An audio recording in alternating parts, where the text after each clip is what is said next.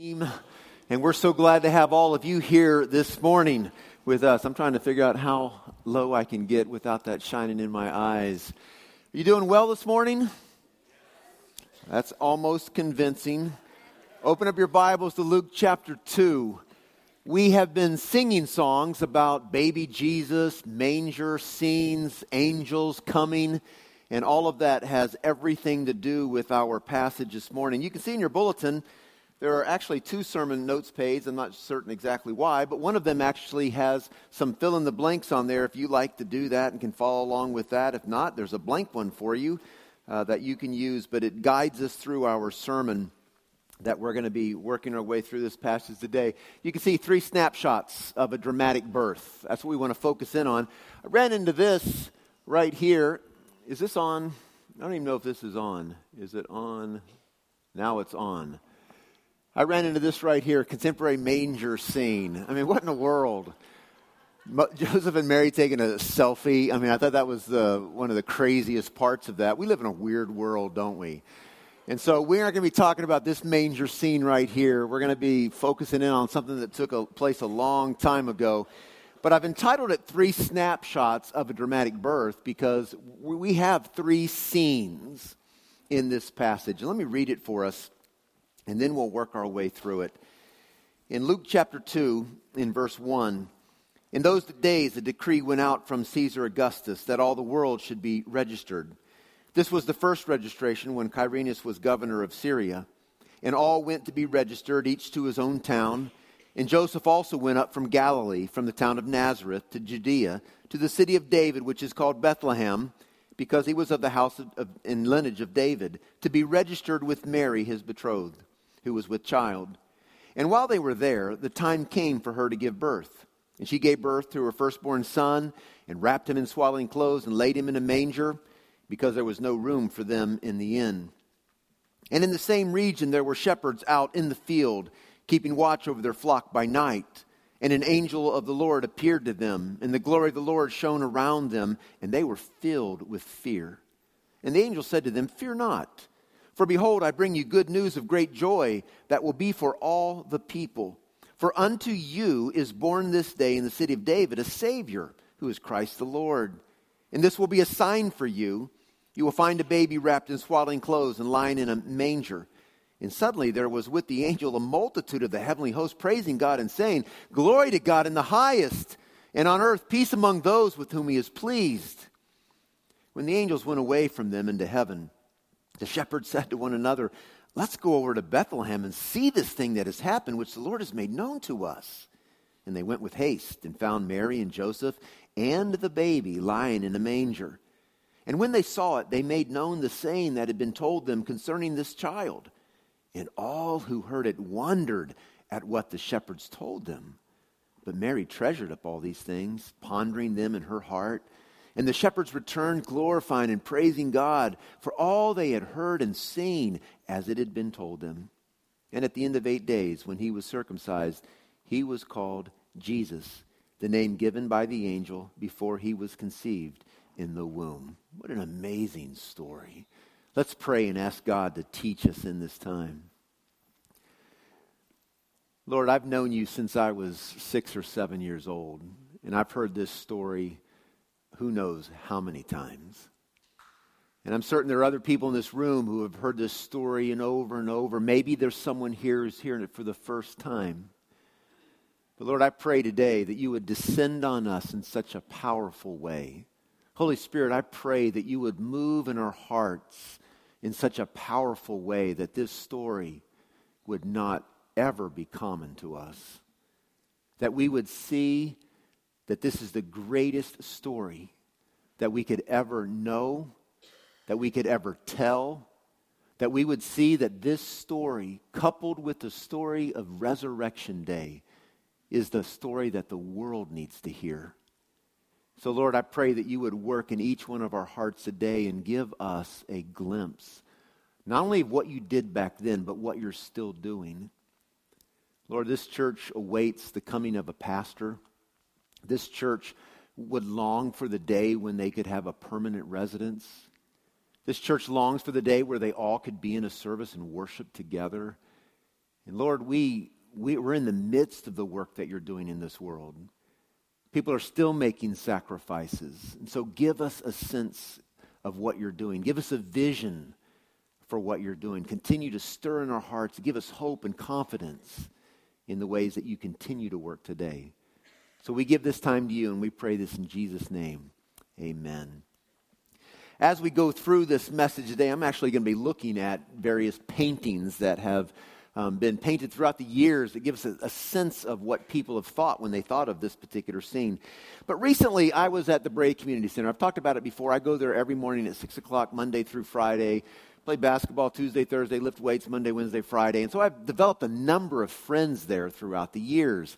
And recently I was on one of those, you know, the, the things that go like this, whatever it's called, and elliptical. And so I was st- next to a guy, and there was only two of them there, and there are TVs, and we were watching the news. And it was bad news. It was about all the riots concerning Trump getting elected and, and things that were being said back and forth. It was another bombing in Aleppo at that point in time. I mean, it was just one bad news after another. And I turned to my friend, who I know is a believer. Um, we've talked several times about Jesus, he's very involved in his local church.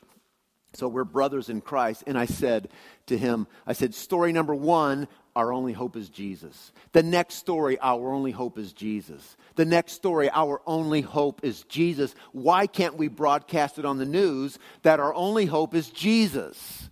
And he was amen and hallelujah, high fiving me. And then a friend of his walks up. And this person is not a believer. And his friend says to him, What's the news like today? Now, what would be a perfect response to that? Amen. Our only hope is Jesus. My brother in Christ said, There ain't no good news today. It's all bad. Just look at it. And I'm sitting there going, Do I jump in? Do I say, No, no, no. Our only hope is Jesus? Why is it that two brothers in Christ, and I'm not saying anything negative about him, I could share other stories about me too. This is the most recent one in my life. Why is it when two brothers in Christ can sit there and rejoice over everything we read about this morning, yet a person who does not know Jesus as Savior walks up, and all of a sudden the storyline changes?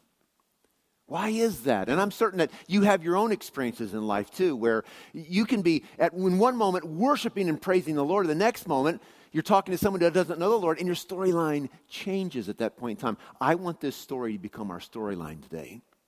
And so we're going to look at this story and ponder anew what Christ has done. So the first one is the, the, the events of Jesus' birth. And we find that in verses 1 through 7. And there are several um, different paintings that we could look at. And I love some of these, and I don't know if I'm working or not. Am I working? Am I on? Let's go back one. I mean, look at these paintings right here. I mean, I, I love the, the, what, what you see on their faces as Mary just cradles the head of baby Jesus. And Joseph, I don't know why, oftentimes he has his hand on his heart. That must have something to do with what's going on. I love the fact that the donkey's looking in and the cow. This one right here, again, you see Jesus' head is, did I do something? You see Jesus' head, it's got that glow around it. Everybody see that? It's right there. It's got that beautiful glow on it. But these different paintings, should I just go on or is it just a glitch? I'll wait. Just let me know when it comes back on. These different paintings help us to think about what that was like back then. Now, oftentimes, what we do is we take snapshots and we don't know what Mary and Joseph look like. I mean, you know, they seem to have a tendency to look the same. But I love this one right here. Mary just exhausted, laying in the hay, with her husband in a private moment next to her, just holding on to baby Jesus. And you can see their belongings there. These right here provide for us snapshots. And I can't, there, there's this one right here, I just threw it there because I laughed at it. I look at Jesus it's like, oh, no big deal. I'm sitting on my throne. I got all this under control. I love that little shot of him. He looks like he's about a 16 year old baby in that picture. But let's go back to right here. What we have, the first thing I want us to think about these snapshots, Mary and Joseph and their baby, is that we have a human story. And yet it's full of drama. In verses 1 through 5 here, we see all these historical details about the government and going back to your city and being registered to be taxed. You've got this long journey. In verse 4, we see clearly that, that David knows about his lineage, the family that he's a part of. I mean, I know a little bit about my family. My uh, name would come from Ireland. It was O'Tally. Irish people were hated, dropped the O, and became Tally through the years. I know a little bit of that. Well, David knew I mean, Joseph knew a little bit about his lineage as well. You can go to Matthew chapter 1 and also in Luke, and you can see these genealogies that are there. I mean, this is a human story. They are a part of a family. But then, surprise, in verse 5, we get there to be married with, to be registered with Mary, his betrothed, who was with child. They're not married yet, and yet she's pregnant. That's part of the drama here.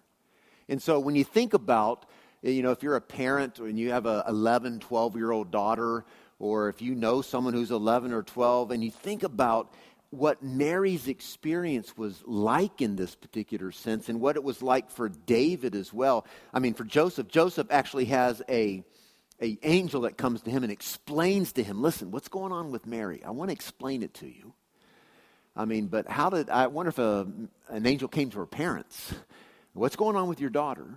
I want to explain this to you just a little bit. I mean, this was a difficult situation all the way around, but I want us to enter it a little bit. And then in verse 7, we see that she gave birth to her firstborn, and, it's a son. That's a big moment. The, the passing on of the family inheritance and all that surrounds that, and the importance of a son, especially in that part of the world. Verse 7 Again, there was no place for them in the inn. I don't know what family vacations are like for you, but family vacations are not always so peaceful and restful in my house. There's always those moments, you know what I'm talking about? The moments where things just don't go right, and maybe your reservation got lost. Can you imagine being at a hotel, long journey, and they don't have your reservation? The hotel is full. There's some kind of softball tournament in town, and every hotel is full and you just want to lay your head down for the night. I mean, you think Mary and Joseph got into a little squabble there? I told you to make preparations ahead of time. Why didn't you call Uncle Joe and tell him that we were coming? You know, whatever it might have been. I mean, I imagine that in the midst of this story, we always see them look so serene in the stable scene, but there's stuff going on here. And then we've got in verses 8 through 15, we've got these shepherds out in the field doing what shepherds do, very common people, doing their work 9 to 5, 8 to 11, 11 to 7, whatever might be the shift for them. And in verse 16, they find their way. They come running into this city. They're trying to find this baby with this sign. A lot of searching, no, matter, uh, no, no doubt, took place trying to find this particular child. They're looking for that sign. Hey, has a child been born? And they're trying to find their way there, all the hubbub going around. Verse 18, just wondering about all that took place. And then in verse 19, you have a mother treasuring all these things that happened in her heart. I imagine some of you are like at our house where we have, I still don't think I'm working. Can I go to the next slide? You have these little scrapbooks, right? This is how we treasure today. Go to the next slide.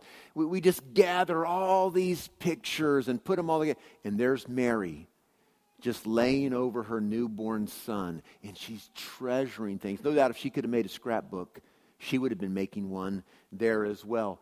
But we've got a human story, and it's full of drama. And I want us to just stop and think about this because oftentimes we can separate ourselves from manger scenes and we don't always see that our human story is very much like Jesus' early days as well. We've got drama. He had drama in his life as well. And I want you to think about your past week, maybe your past month, and the things that you've been up against. I want you to realize Jesus had a lot in common with you. And there's a reason why I want you to realize this, because we're going to continue to think about this story. This story is not just a human story full of drama. When we continue to follow this story and we look at snap, snapshot number two, the announcement of Jesus' birth, we're going to see that there's a whole lot more going on to this human story. And so when we think about the announcement and the angels come, and I love the fact this shepherd in the front just lounging. You ever try to wake your kids up, or maybe you're one of those people, it's just hard to get up? I mean, we're talking angels. We're talking sky full of light, and they're, some are shrinking back in fear. The other dude's like, oh, what's going on? You know, I, I love that picture. But here, again, you just see just the, the, the way that they're approaching this, the idea that there is this great light that's coming by, coming down, and this announcement that's being made. You can see the sheep in the background. But we're looking at a divine story here as well. There is a bigger picture. And so when we step back from this manger scene where you've got an unwed mother, you've got her, her husband who is walking through all of this with her, they can't find room at the end. I mean, all this human stuff that's going on in the story. I want us to see the bigger picture in verse 9, look, an angel gets involved. Okay, this is big news. Mary and Joseph are unaware of what's happening out in that field, but there is an angel who's involved in this. And when you look at verse 10, the angel says that this is going to be great joy for all the people. Oh, it's just a, a little boy being born in a manger because there's no room for them in the inn with uh, parents who are not wed and all the drama surrounding that. And they come all the way on this long journey so they could be registered. But there's something bigger taking place here. This is going to be great joy for all the people. And so, oftentimes, when you read through the Old Testament, there is a sign that is given for a prophetic word that is being announced. Remember Moses, he could actually take his staff and throw it down. It became a snake, and he could pick it up by the tail and it became a staff again. That's a sign to verify the words of a prophet. And so the angel says, Listen, I know what I'm talking about. And so when you find this babe, here's the sign. You're going to find this baby wrapped in cloth, laying in a manger surrounded by all these animals. Yeah, you don't believe this, but just go see. You'll see the sign that is there. Something big is taking place. And then in verses 13 and 14, there's this multitude of angels. I mean, can you imagine what that scene is like? I mean, that one picture where they got their hand up just trying to guard the light. I mean, this is angelic. This is amazing what's taking place. And remember, all of this is taking place out in the field. Mary's probably got baby Jesus up to her breast, and he's probably taking his first meal at that moment. And all of this is happening out there in those fields.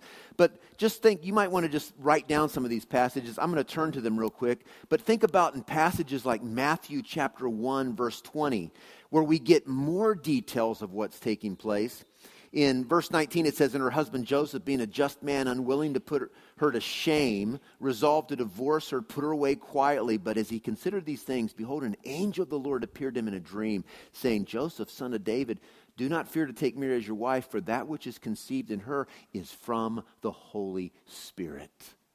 This is not just a human story. This is a divine story. And as Joseph was perhaps holding that baby for the first time, maybe he was thinking about those words of the angel conceived by the Holy Spirit. Can it be? What does that mean? That all of this is taking place in this kind of way. This is way bigger than just a human story. In Matthew 1, in 123, it goes on and says, Emmanuel, God with us. In a baby? And you can imagine Joseph thinking through all of these things in this very human story. In Luke, 30, in Luke chapter 1, when you look back at verses 31 to 37 and the words that are being said there, but when you focus in on verse 35 of that chapter, chapter 1, look at verse 35, and the angel said, Angel answered, The Holy Spirit will come upon you, and the power of the Most High will overshadow you. Therefore, the child to be born will be called Holy the Son of God. Maybe as Mary was looking at this baby in this scene in the manger, perhaps she was thinking about that as well. Think about all the things that are going through Joseph and Mary's minds. It's a very human story, but when you take a step back, there's something big taking place. But also, when we look at this next slide here, and we, again, just thinking about that manger scene, I want to read to you another account of the birth of Jesus. And listen to this one right here. Just, just listen. Look at this scene right here and listen to this. I'm reading from John 1 1 through 14, but I want your eyes to be looking there. Listen to this account of what's taking place in this very human story. It's a divine story. This is really big. In the beginning was the Word, and the Word was with God, and the Word was God. He was in the beginning with God. All things were made through him. Look that little baby there. That's the word. All things were made through him, and without him was not anything made that was made. In him was life. And the life was the light of men. The light shines in the darkness, and the darkness has not comprehended or overcome it. There was a man sent from God whose name was John. He came as a witness to bear witness about the light that all might believe through him. He was not the light, but came to bear witness about the light. The true light, which enlightens everyone, was coming into the world. He was in the world, and the world was made through him, yet the world did not know him. He came to his own, his own people did not receive him. To, but all to, to all who did receive him, who believed in his name, he gave the right to become children of God, who were born not of blood, nor of the will of the flesh, nor of the will of man, but of God. And the Word became flesh and dwelt among us, and we have seen his glory glory as of the only Son from the Father, full of grace and truth. That's no ordinary story. Thanks for the cheers. Amen. Hallelujah. They'll get us going in here. This is way beyond a human story. I mean, there's something happening here. Let me read it to you from another perspective.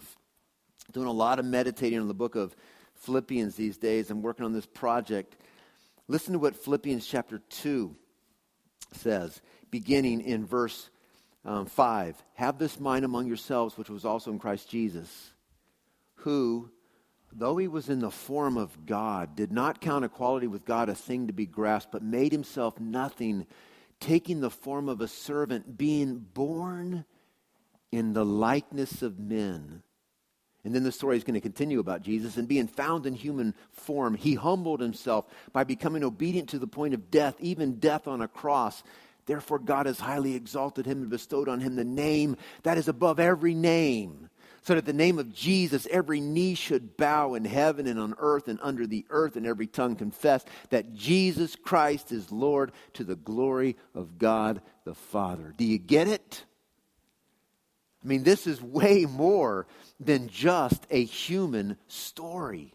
This is also a divine story. There is a bigger picture to what's taking place in this story. Now, I wanted you to think about your human story.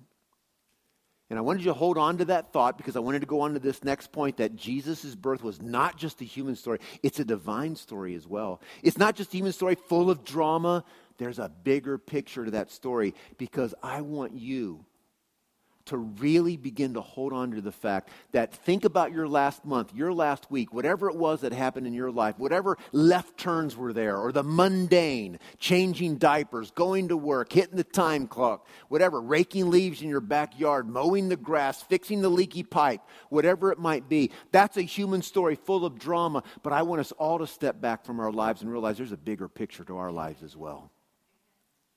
So we can look at this little manger scene the mundane of life, and there's something much bigger taking place.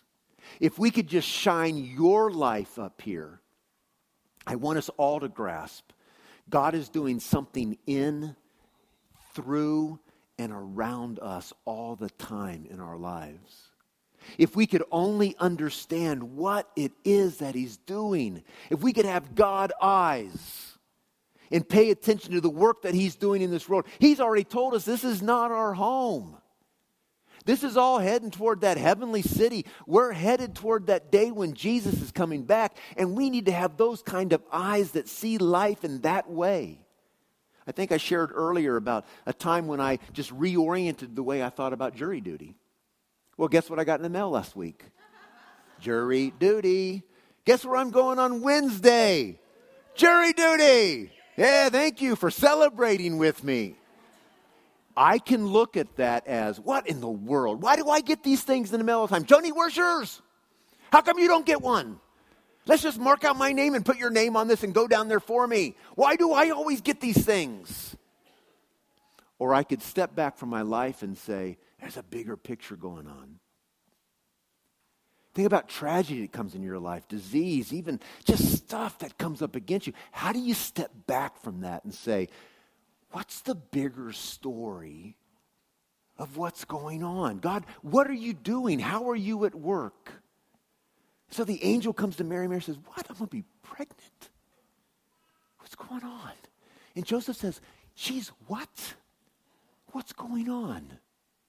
And perhaps their parents were involved. Come again? What? What do you say that again? There's a bigger story going on. And I just want to encourage each one of us in here today.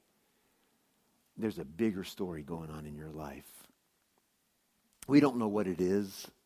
In the Bible, we get the commentary on all of this. The Bible pulls it all together for us. We get to see the details that are there. But in our lives, we don't have that privilege, do we? And we can get down and we can feel like, ah, why, why is my life turning out this way? We can get just lose our delight. We can get frustrated, whatever it might be. I want to encourage us all to step back and say, what is God doing? How is, how is God at work right now? There it is. Imagine that your life is there. Whatever the mundane is of your life, when you step back from that right there, you realize something bigger is going on. And the something bigger, I think, really gets captured in the fact right here. Um, not only is it a divine story, it's a prophetic story. This is the culmination of years of waiting and we don't know what the prophetic story of our lives would be. We're, we're not central to God's ultimate purposes in this world in the way that Jesus is. But when you look at just the, not just the divine story, but there's this prophetic story taking place. In chapter 2, verse 11, look at what it says there. This is not ordinary. For unto you is born this day in the city of David a Savior who is Christ the Lord. In Luke chapter 1, in verses 32 in 33, in, the, in that chapter as well, 32, he will be great and will be called the Son of the Most High, and the Lord God will give him the throne of his father David. And your mind goes back to Samuel in that book where God says very clearly David, it's going to be a forever throne. Well, where's the king now? The Romans have taken over. There is no king. Where's the promises of all of this? And that word comes forward, he will take his father David's throne. God is on the move.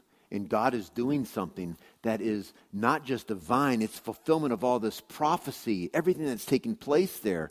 And the people have something to rejoice about in the midst of all of this. This is going all the way back to Genesis 3.15. You, you hear me refer to that a lot because I like to think big picture. The seed of the woman is going to crush the head of the seed of the serpent, and that's about to take place. God just became flesh. Emmanuel, God with us. He's going to go to the cross. And that's going to be the death blow to Satan that Satan never saw coming. He thinks it's victory. I got the Son of God on the cross. It's over. He's done. No, you're done. And that's what takes place there. And so there's something big that's taking place here, the fulfillment of prophecy. And we see Bethlehem. Matthew chapter 2, verse 5 makes it so clear. Ah, oh, this fulfills what Micah the prophet said. And you can go back to chapter 5, verses 2 and 3, where you, Bethlehem Ephrathah, and so something big takes place here, the fulfillment of prophecy. We've got the virgin birth, Matthew 1, 22 and 23, again making that very clear, quoting Isaiah chapter 7, verse 14. Born of a virgin, Emmanuel, God with us. And so everything that Israel has been looking for all this time is now coming to fruition in this manger scene. And were the people aware of what was taking place?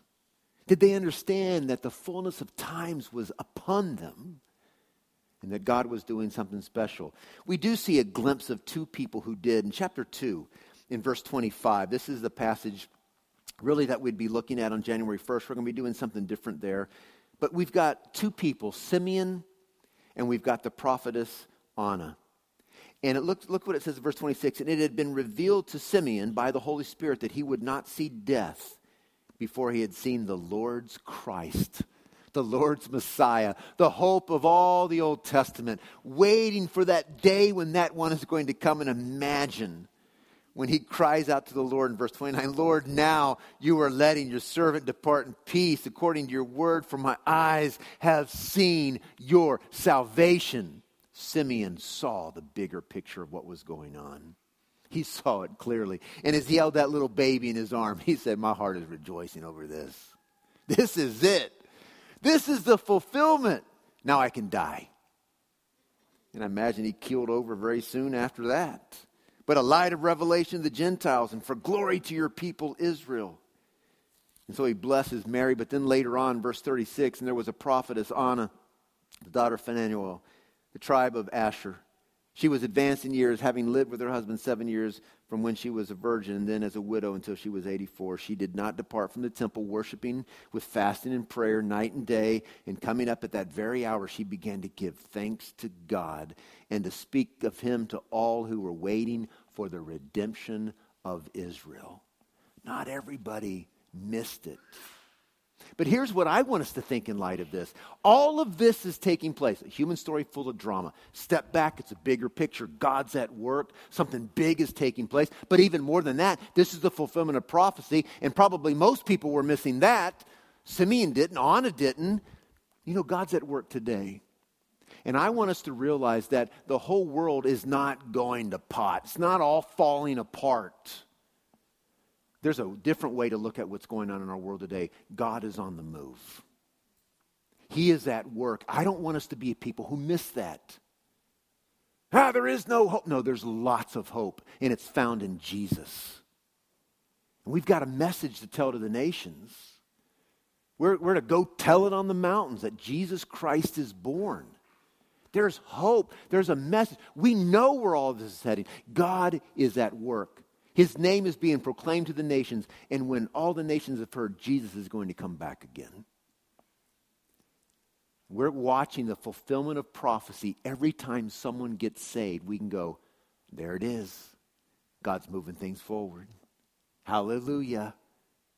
There it is. Simeon rejoiced when he saw Jesus. Anna gave praise to God because they recognized that prophecy was being fulfilled and that things were moving forward in this world. But there's one last snapshot I want us to see.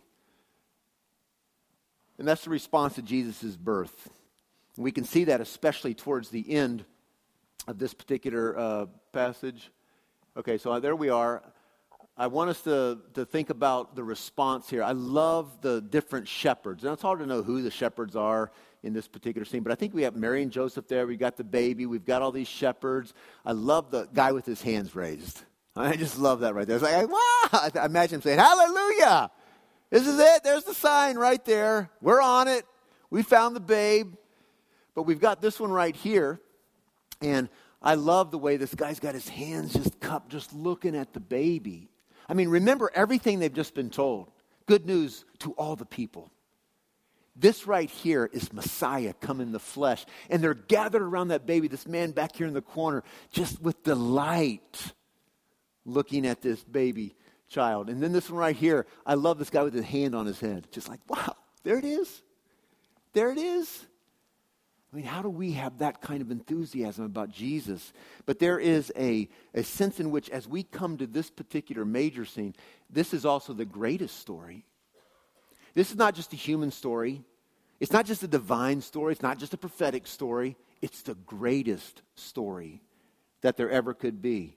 And this is a story that demands a response from us. Look at chapter 1, verse 18. We're, we're going to see a few different, I mean, chapter 2, verse 18. We see a few different responses in this story. Verse 18, and all who heard it wondered. Okay, they're hearing all this stuff and they are wondering, what's this all about? Can you imagine them gathering for meals and talking? Did you hear about the baby who was born? Did you hear about the, the, the, the angels and the great light and the heavenly host that was singing? Did you hear about all this? Maybe Mary and Joseph shared some of their story as well. Yeah, well, you know, we're not married. I, I was impregnated by the Holy Spirit. And I'm like, did you hear that? Who's ever heard of such a bizarre thing? And the hubbub just going on out there, the wondering. But then in verse 19, again, just beautiful words, but Mary treasured up all these things. Perhaps thinking back over all that had transpired, and maybe she just fully grasped it the Son of God. And she's treasuring all these things. But I love the way the story ends in verse 20, where it says very clearly, And the shepherds returned, glorifying and praising God for all they had heard and seen as it had been told them. I mean, think about what we've learned of this baby. There's so many passages we could look at. Luke chapter 2, verses 10 through 15. All that the angel told them born this day, city of David, a Savior, Christ the Lord. I mean, all these things that have been told. In chapter 1, verse 68 and 69, blessed be the Lord God of Israel, for he has visited and redeemed his people and raised up a horn of salvation for us. Verse 77 of chapter 1 to give knowledge of salvation to his people and the forgiveness of their sins because of the tender mercy of our God whereby the sunrise shall visit us on high to give us give light to those who sit in the darkness and the shadow of death to guide our feet into the way of peace. And we could go on and on. A savior who is christ lord. This one will save their people from their sins. I mean when you combine all of these birth narratives and the stories about the coming of jesus you get to see all of these promises that are being fulfilled. This is a story that demands a response. And so I want to take us back to this scene right here. What about your story? Are you one that has eyes that is able to see not only in Jesus' story was something bigger taking place, but in your life, something bigger is taking place. In the life of this church, something bigger is taking place. In all the mundane, the set up and tear down week after week, and I'm putting everything up, the gathering of God's people here, there's a bigger story being written.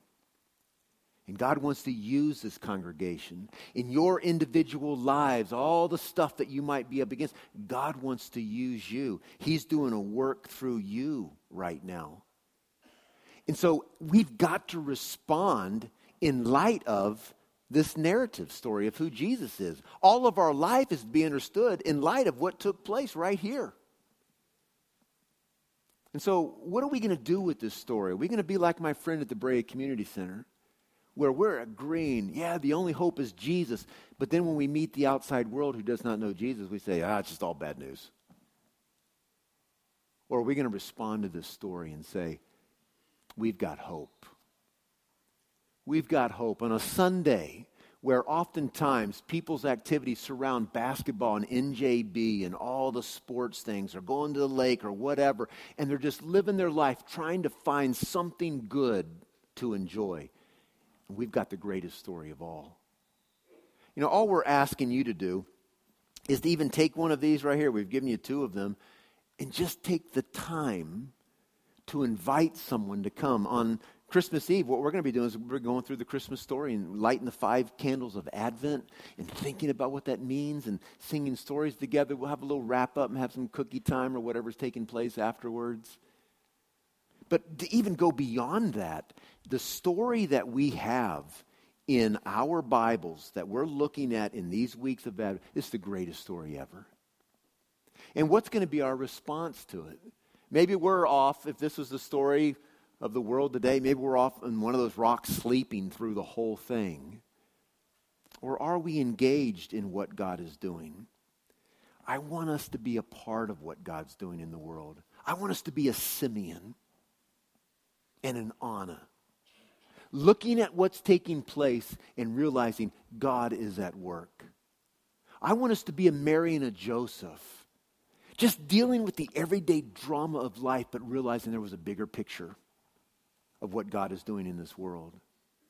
I want us to respond to this story about baby Jesus and let it transform our lives. we've got hope. Are we going to wonder over this?